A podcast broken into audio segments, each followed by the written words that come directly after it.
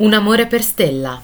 È il secondo amore dell'accattone, Pasolini 1961. Lei si chiama Stella e lui ha provato a trasformarla in prostituta per vivere da parassita. Ma lei non vuole fare quel mestiere. Lui se ne innamora e davanti alla chiesa di San Felice da Cantalice le dichiara il suo amore. Ma quanto questo amore sarà salvifico?